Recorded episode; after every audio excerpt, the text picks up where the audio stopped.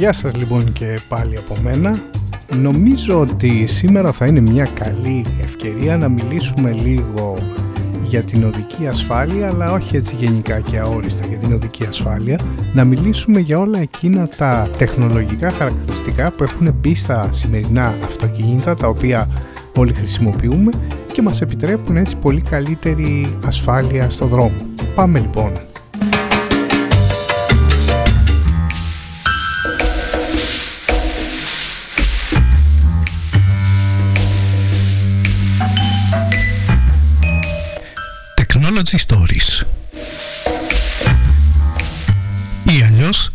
Ιστορίες τεχνολογίας. Με τον Χρήστο Σπανουγάκη.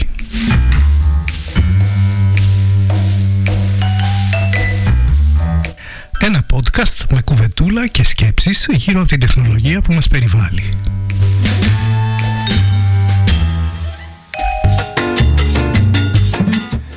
Λοιπόν, η ιδέα για αυτό το σημερινό podcast ήταν ότι μπήκα πρόσφατα σε αυτοκίνητα κάποιων φίλων όπου εκεί εξερευνούσα, ρε παιδί μου, όλα αυτά τα τεχνολογικά χαρακτηριστικά που έχουν αυτά τα αυτοκίνητα και πώς τελικά έχουν συμβάλει στο να βελτιώσουν την οδική ασφάλεια.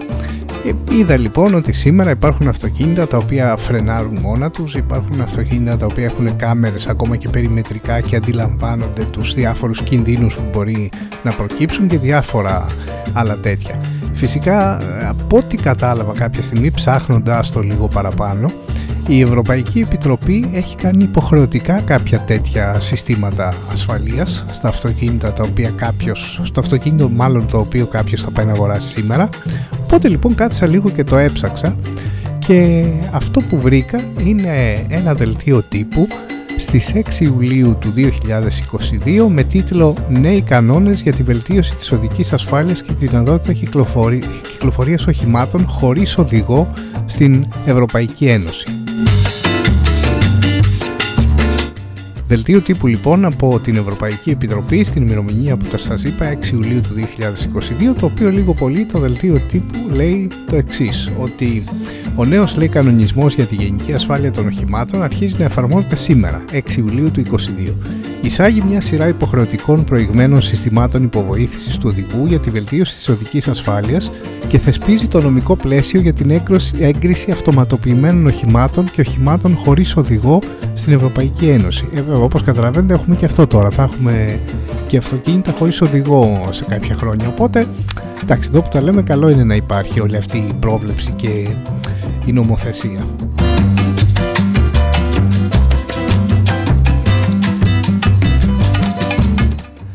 Ε, τέλος πάντων δεν θα σας το διαβάσω τώρα εδώ ολόκληρο το δελτίο τύπου, απλά θα επισημάνω κάποια συγκεκριμένα στοιχεία. Λέει για παράδειγμα λοιπόν κανόνες γενικής ασφάλειας. Από σήμερα τα νέα μέτρα που εισάγουν χαρακτηριστικά ασφαλείας για να βοηθήσουν τον οδηγό περιλαμβάνουν για όλα τα οδικά οχήματα, δηλαδή αυτοκίνητα, ημιφορτηγά, φορτηγά και λεωφορεία, FES σύστημα ελέγχου της ταχύτητας, ανείχνευση οπισθοπορίας με κάμερα ή αισθητήρες, προειδοποίηση προσοχής σε περίπτωση υπνηλίας ή διάσπασης της προσοχής του οδηγού, καταγραφής δεδομένων συμβάντος, καθώς και σήμα στάσης έκτακτης ανάγκης. Λοιπόν, από αυτά εγώ ε, έχω κάποια έτσι μικρή εμπειρία. Για παράδειγμα, εντάξει, την ε, προειδοποίηση προσοχή σε περίπτωση πνηλίας ή διάσπασης της προσοχής του οδηγού. Το έχω αντιληφθεί και εγώ κάποια στιγμή στο δικό μου αυτοκίνητο εκεί που είχα κάνει μια διαδρομή περίπου ένα δίωρο. Ε, εντάξει, η αλήθεια είναι ότι είχα αρχίσει λίγο να κουράζομαι και να σας πω την αμαρτία μου. Άρχισα να αισθάνομαι και μια υπνηλία λίγο έτσι περίεργη Οπότε κάποια στιγμή ding ding χτυπάει ένα καμπανάκι μέσα στο αυτοκίνητο και βλέπω στο ταμπλό μου λέει φίλε καλύτερα να σταματήσεις να κάνεις έτσι, να ξεπιαστείς λίγο και να πιεις ένα καφέ. Εμφάνιζε μάλιστα και στο ταμπλό του αυτοκινήτου μια κούπα με καφέ και έλεγε ας πούμε ότι κάνε μια στάση γιατί δεν σε βλέπω και πολύ καλά. Προφανώς φαίνεται ότι τα συγκεκριμένα αυτοκίνητα έχουν κάποια κάμερα η οποία εστιάζει και στο πρόσωπο του οδηγού και αν δει κάποια συγκεκριμένα χαρακτηριστικά στο πρόσωπο του οδηγού, αντιλαμβάνεται προφανώς ότι ο οδηγός έχει κουραστεί και καλό θα ήταν να κάνει μία στάση.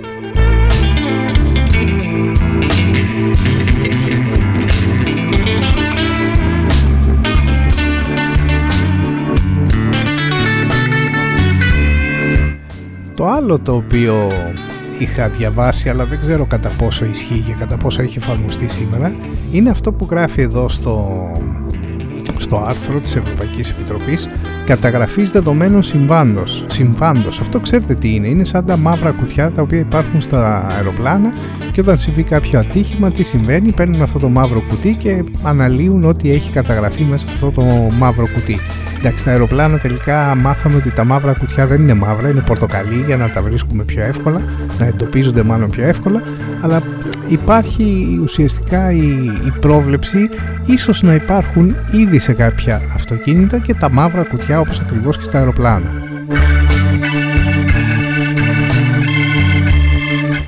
Τώρα για αυτοκίνητα και ημιφορτηγά λέει ότι υπάρχουν για κάποια πρόσθετα χαρακτηριστικά όπως σύστημα παραμονής στη λωρίδα κυκλοφορίας και αυτόματη υπέδηση.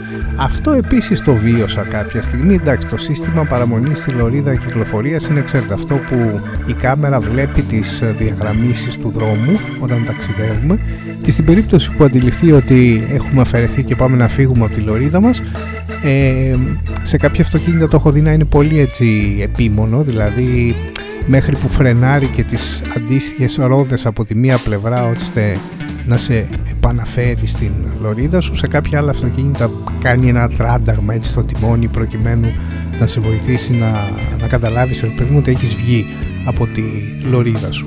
Ε, το άλλο είναι η αυτόματη πέδηση. Αυτές οι κάμερες λοιπόν που υπάρχουν στα αυτοκίνητα βλέπουν κατά πόσο υπάρχει κάποιο εμπόδιο μπροστά ή κάτι τέλος πάντων που πλησιάζει επικίνδυνα προς το αυτοκίνητό μας και φρενάρει. Και μάλιστα αυτό το βίωσα και εγώ κάπου εδώ στην Καλαμαριά στη Θεσσαλονίκη, έφτανα σε κάποιο φανάρι και ο μπροστινός μου ήθελε να στρίψει αλλά φρέναρε απότομα. Φρέναρε λοιπόν απότομα και το δικό μου αυτοκίνητο. Και ουσιαστικά όταν δεν το έχεις συνειδητοποιήσει την πρώτη φορά που το βιώνεις είναι λίγο περίεργο γιατί εκεί που κάθεσαι ξαφνικά γκουπ παγώνει το αυτοκίνητο, φρενάρει μόνο του. Πολύ περίεργη αίσθηση αλλά εν πάση περιπτώσει έχουμε πει ότι είναι για την ασφάλειά μας.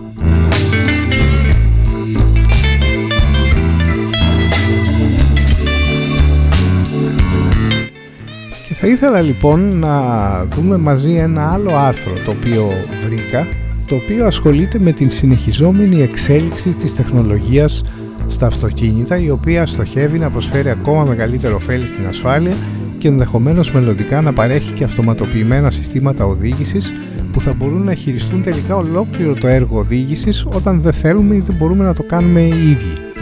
Δείτε λοιπόν πώς εξελίχθηκαν όλα αυτά τα συστήματα ασφαλείας.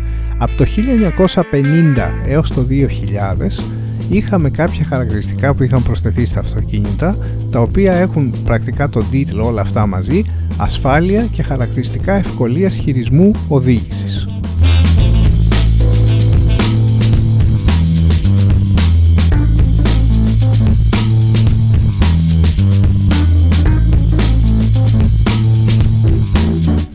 Λοιπόν, ποια ήταν αυτά, να σας θυμίσω από το 1950 έως το 2000. Cruise Control. Πριν από το 2000 το είδαμε σε αρκετά αυτοκίνητα. Ζώνες ασφαλείας φυσικά από το 1950 και μετά και σύστημα αντιπλοκαρίσματος τροχών, το γνωστό μας ABS, το οποίο φυσικά σήμερα υπάρχει πρακτικά σε όλα τα αυτοκίνητα. Τώρα, από το 2000 ως το 2010 έχουμε κάποιες προηγμένες λειτουργίες ασφάλειας όπως είναι ο ηλεκτρονικός έλεγχος ευστάθειας αυτό πρέπει να είναι λίγο το ESP που το λέμε το οποίο υπάρχει και αυτό ουσιαστικά σήμερα σε όλα τα αυτοκίνητα. Ανείχνευση τυφλών σημείων οδήγησης ενδεχομένως αυτό γίνεται με κάποιες κάμερες οι οποίες υπάρχουν γύρω γύρω στα αυτοκίνητα. Προειδοποίηση σύγκρουσης προς τα εμπρός αυτό είναι πάλι με κάποια κάμερα που βλέπει ουσιαστικά τι υπάρχει μπροστά από το αυτοκίνητο και απλά μας προειδοποιεί με κάποιο οπτικό ή με κάποιο ηχητικό μήνυμα και επίσης η προειδοποίηση αλλαγής από την ε, λωρίδα αυτό το, έτσι το προειδοποίηση που νιώθει ο οδηγός στο τιμόνι όταν παραλίγο πάει να βγει από τη λωρίδα του και να μπει σε κάποια άλλη λωρίδα. Τώρα από το 2010 ως το 2016 τι είχαμε; Είχαμε προηγμένες λειτουργίες βοήθειας οδηγού. Σύστημα κάμερας οπισθοπορίας, το βλέπουμε πια είναι σήμερα πολύ συνηθισμένο σε αρκετά αυτοκίνητα. Αυτόματη πέδαση, πέδηση έκτακτης ανάγκης. Αυτόματη πέδηση έκτακτης ανάγκης για πεζούς. Ε, ουσιαστικά η αυτόματη πέδηση δουλεύει και στις δύο περιπτώσεις είτε αν υπάρξει κάτι μπροστά κάποιο άλλο αυτοκίνητο το οποίο φρενάρει κάποιο εμπόδιο ακόμα και αν η κάμερα ανοιχνεύσει κάποιον πεζό έχει τη δυνατότητα να φρενάρει το αυτοκίνητο για να μην χτυπήσουμε τον πεζό Επίσης, στα αυτοκίνητα που έχουν πίσω κίνηση υπάρχει η αυτόματη πέδηση έκτακτης ανάγκης, ειδοποίηση διασταυρούμενης κυκλοφορίας. Αυτό επίσης το έχουμε δει σε κάποια αυτοκίνητα, πάλι με τις κάμερες δουλεύει. Αν ε, πας να περάσεις από κάποιο σταυροδρόμι και τη στιγμή που πας να περάσεις στο σταυροδρόμι έρχεται κάποιος από την άλλη πλευρά, η κάμερα το εντοπίζει όσο πιο γρήγορα γίνεται και φρενάρει το αυτοκίνητο αυτόματα. Και επίσης υπάρχει και η βοήθεια κεντραρίσματος λωρίδων.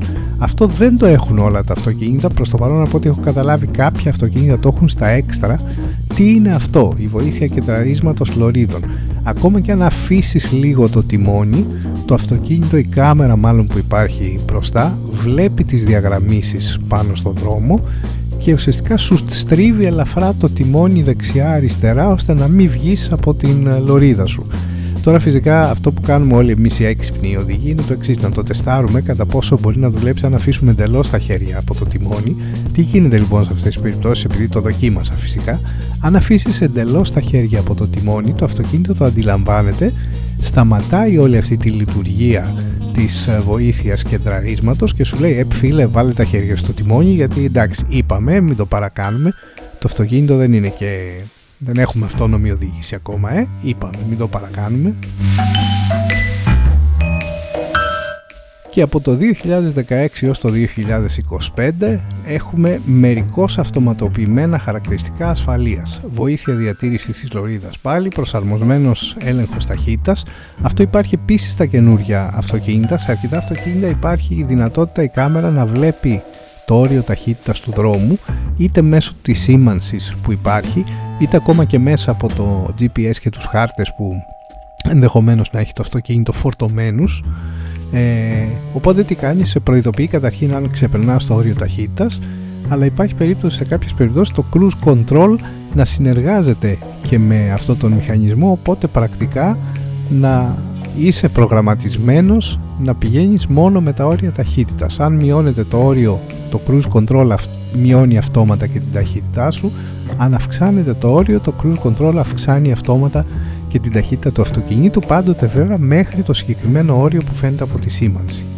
Επίσης υπάρχει η βοήθεια εμπλοκής στην κυκλοφορία αυτό το έχω δει επίσης σαν χαρακτηριστικό έξτρα χαρακτηριστικό σε κάποια αυτοκίνητα ε, σταματάει και φρενάρει μόνο του ανάλογα με την κίνηση που υπάρχει μπροστά και από ό,τι έχω καταλάβει πρακτικά δεν χρειάζεται να ασχολείσαι με το γκάζ και το φρένο. Αφήνεις τα πόδια σου από τα πεντάλ και το αυτοκίνητο ας πούμε σε ένα μποτιλιάρισμα εάν ο μπροστινός σταματάει θα σταματήσει σε μια ασφαλή απόσταση εάν ο μπροστινός ξεκινήσει θα ξεκινήσει και το δικό μας αυτοκίνητο πάντοτε φυσικά με τη βοήθεια της κάμερας κρατώντας μια ασφαλή απόσταση από το προπορευόμενο όχημα. Και φυσικά έχουμε δει σε πάρα πολλά βίντεο και το αυτόματο παρκάρισμα.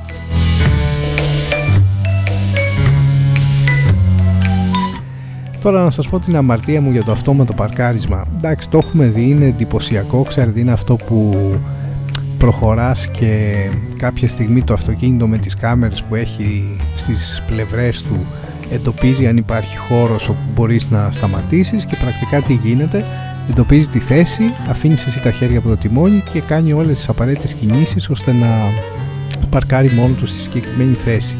Ε, εγώ δεν το έχω αυτό στο αυτοκίνητό μου εντάξει ήταν ένα έξτρα το οποίο κόστιζε και κάποια χρήματα θα έλεγα δεν ξέρω όμως ακόμα και αν το είχα αν θα το χρησιμοποιούσα δηλαδή δεν ξέρω αν θα καθόμουν να περιμένω να αφήσω το αυτοκίνητο να παρκάρει μόνο του και να πούμε και του στραβού το δίκιο άντε και εσύ το αφήνεις το αυτοκίνητο να παρκάρει μόνο του ο από πίσω σου που περιμένει θα έχει την αντίστοιχη υπομονή ή θα αρχίσει να κορνάρει και να φωνάζει κτλ. Έχω λίγο τις επιφυλάξεις μου για το αυτόματο παρκάρισμα.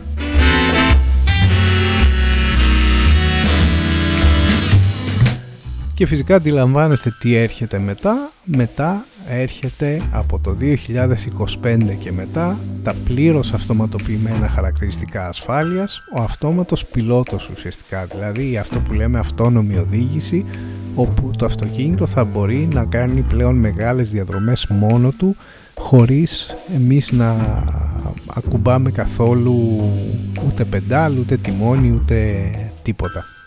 Για να δούμε.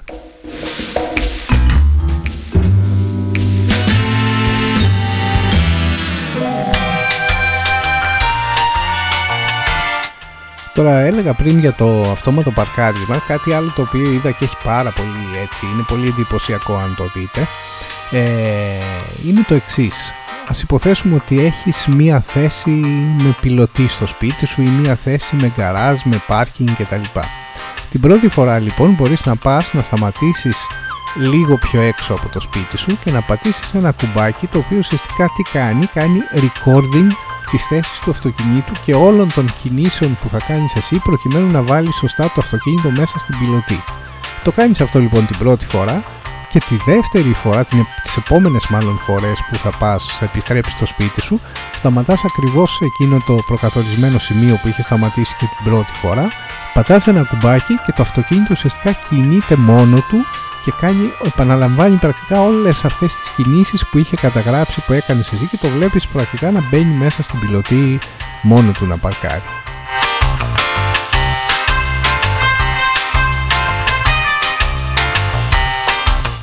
Τώρα δεν ξέρω, η αλήθεια είναι δεν ξέρω κατά πόσο όλα αυτά είναι εφέ είναι διευκολύνσεις. Εντάξει τώρα, η αλήθεια είναι ότι υπάρχουν οδηγοί οι οποίοι ξέρουν να παρκάρουν, υπάρχουν οδηγοί οι οποίοι ενδεχομένως δεν χρειάζονται όλα αυτά τα βοηθήματα.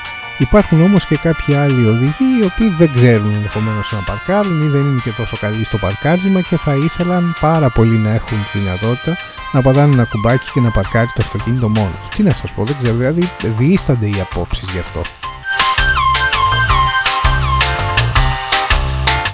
Στο δικό μου αυτοκίνητο αυτό υπήρχε σαν έξτρα με όπως σας είπα και με αρκετά χρήματα δεν το πρόσθεσα γιατί είχα όχι μόνο ήταν, ήταν και οικονομικό το θέμα τώρα να μην κρυβόμαστε αλλά ήταν και η σκέψη μου ότι θα το έχω και θα είναι κάτι το οποίο δεν θα το χρησιμοποιήσω γιατί θα κάθομαι και θα παρκάρω μόνος μου πρακτικά το αυτοκίνητο και δεν θα περιμένω πότε αυτό το αυτοκίνητο θα ξεκινήσει να κάνει το παρκάρισμα μόνο του.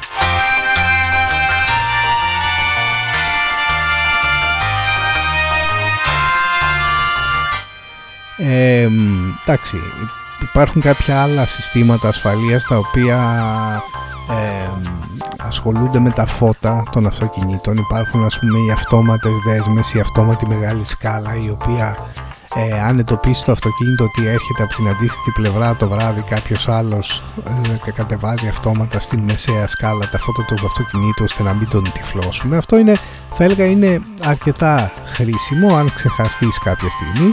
Όπως επίσης υπάρχουν και φώτα LED, ε, φώτα ουσιαστικά μπροστά, τα φώτα πορείας που λέμε στο αυτοκίνητο, τα οποία σε περίπτωση που ακόμα και αν ξεχάσεις την ε, σκάλα, τη μεγάλη σκάλα ανοιχτή, ε, προσαρμόζονται και αλλάζουν την γωνία του, του φωτός ώστε να μην τυφλώνεις είτε τον απέναντι οδηγό είτε κάποιον άλλον τον οποίο τον έχεις ακριβώς μπροστά σου και παρόλο που βλέπεις ότι έχεις αναμένα τα μεγάλα φώτα, τη μεγάλη σκάλα των φώτων δεν τον τυφλώνεις γιατί υπάρχουν λέει κάποια εκατομμύρια LED μέσα σε αυτά τα φωτιστικά σώματα τα οποία το κάθε ένα προσαρμόζεται αυτόματα.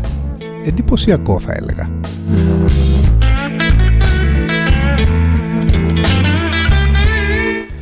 Και φυσικά δεν θα μπορούσε να λείπει και ο έλεγχος του αυτοκινήτου από εφαρμογή στο κινητό.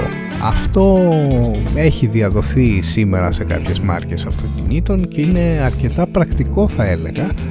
Ε, τα πιο απλό πράγματα που μπορείς να κάνεις είναι να δεις από μια εφαρμογή του κινητού σου τι αυτονομία σε καύσιμα έχεις αν έχεις ηλεκτρικό αυτοκίνητο να δεις τι αυτονομία έχεις με, την, με το φορτίο της μπαταρίας ε, κάτι άλλο το οποίο το βρίσκω πάρα πολύ πρακτικό είναι ότι μπορείς να δεις από την εφαρμογή του κινητού αν το αυτοκίνητό σου είναι κλειδωμένο. Φανταστείτε λοιπόν το σενάριο στο οποίο έχετε να πάτε ένα ταξίδι με το αεροπλάνο, πηγαίνετε, παρκάρετε το αυτοκίνητο στο πάρκινγκ του αεροδρομίου, μπαίνετε στο αεροπλάνο και πάτε στο Άμστερνταμ. Και φτάνοντας στο Άμστερνταμ έχουμε την αμφιβολία αρέσει το κλείδωσα το αυτοκίνητο στο πάρκινγκ ή το άφησα ξεκλείδωτο. Πολύ απλά μπαίνεις στην εφαρμογή και βλέπεις αν το αυτοκίνητό σου είναι ξεκλείδωτο και αν είναι ξεκλείδωτο με ένα κλικ της εφαρμογής το κλειδώνεις πάρα πολύ εύκολα.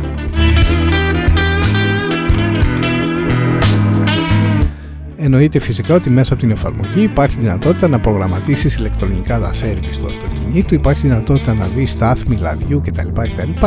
Όλες αυτές τις πληροφορίες. Και κάτι ακόμα πολύ καλό που μπορείς να κάνεις με την εφαρμογή του αυτοκινήτου, όχι όμως σε όλα τα αυτοκίνητα, νομίζω ότι γίνεται μόνο στα diesel και στα ηλεκτρικά ή υβριδικά. Έχεις δυνατότητα να βάλεις μπροστά το κινητήρα, έχεις δυνατότητα να βάλεις μπροστά να ξεκινήσεις μάλλον το σύστημα θέρμανσης και ψήξης από απόσταση. Φανταστείτε λοιπόν ότι είναι καλοκαίρι, έχει 40 βαθμούς και ξέρεις ότι θα μπει στο αυτοκίνητο σε λίγο. Λες λοιπόν πω, πω, πώς θα μπω στο αυτοκίνητο που, που καίει όπου βράζει ο τόπος ή αντίστοιχα φανταστείτε και το χειμώνα. Έχει ψοφόκριο, παγωνιά, πριν φύγεις το πρωί για τη δουλειά σου, ανάβεις το καλοριφέρ του αυτοκινήτου από την εφαρμογή του κινητού για ξέρω 10-20 λεπτά θερμαίνεται το αυτοκίνητο και μπαίνεις και πας στη δουλειά σου άνετος και ωραίος.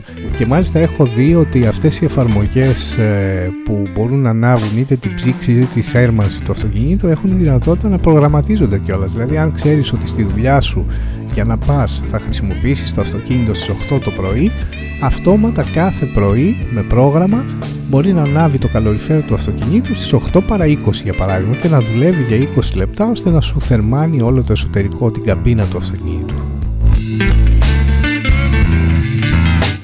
Αυτό θα έλεγα ότι είναι κάτι πολύ ωραίο, είναι, είναι χρήσιμο τελικά.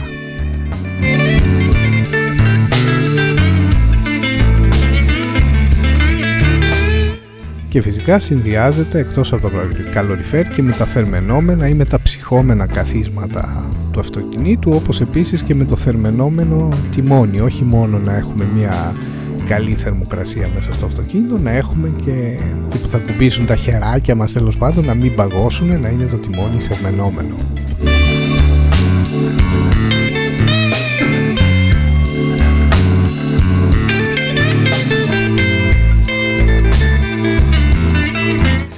Πολλά λοιπόν και ωραία που σχετίζονται βέβαια όχι μόνο με την ασφάλεια του αυτοκινήτου. Εμείς τώρα εδώ ξεφύγαμε, πήγαμε και λίγο παρακάτω, μιλήσαμε και για την άνεση του οδηγού. Όλα αυτά όμως τελικά βλέπουμε ότι είναι τεχνολογίες που έχουν μπει στην ε, ζωή μας και έχουν σκοπό να δώσουν και περισσότερη οδική ασφάλεια αλλά και άνεση στον οδηγό και στους επιβάτες. Λοιπόν και κάπου εδώ θα τελειώσουμε το σημερινό podcast. Ε, το σημερινό μας θέμα ήταν τεχνολογία και αυτοκίνητο. Κάναμε έτσι μια μικρή και σύντομη ανάλυση. Σας ευχαριστώ πολύ που με ακούσατε. Εμείς θα είμαστε μαζί στο επόμενο podcast. Γεια σας, καλή συνέχεια και να είστε καλά.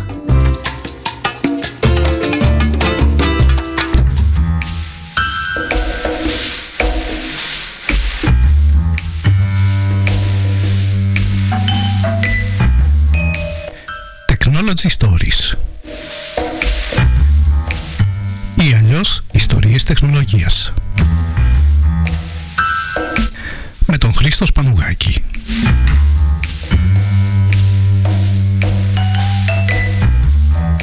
Ένα podcast με κουβετούλα και σκέψεις γύρω από την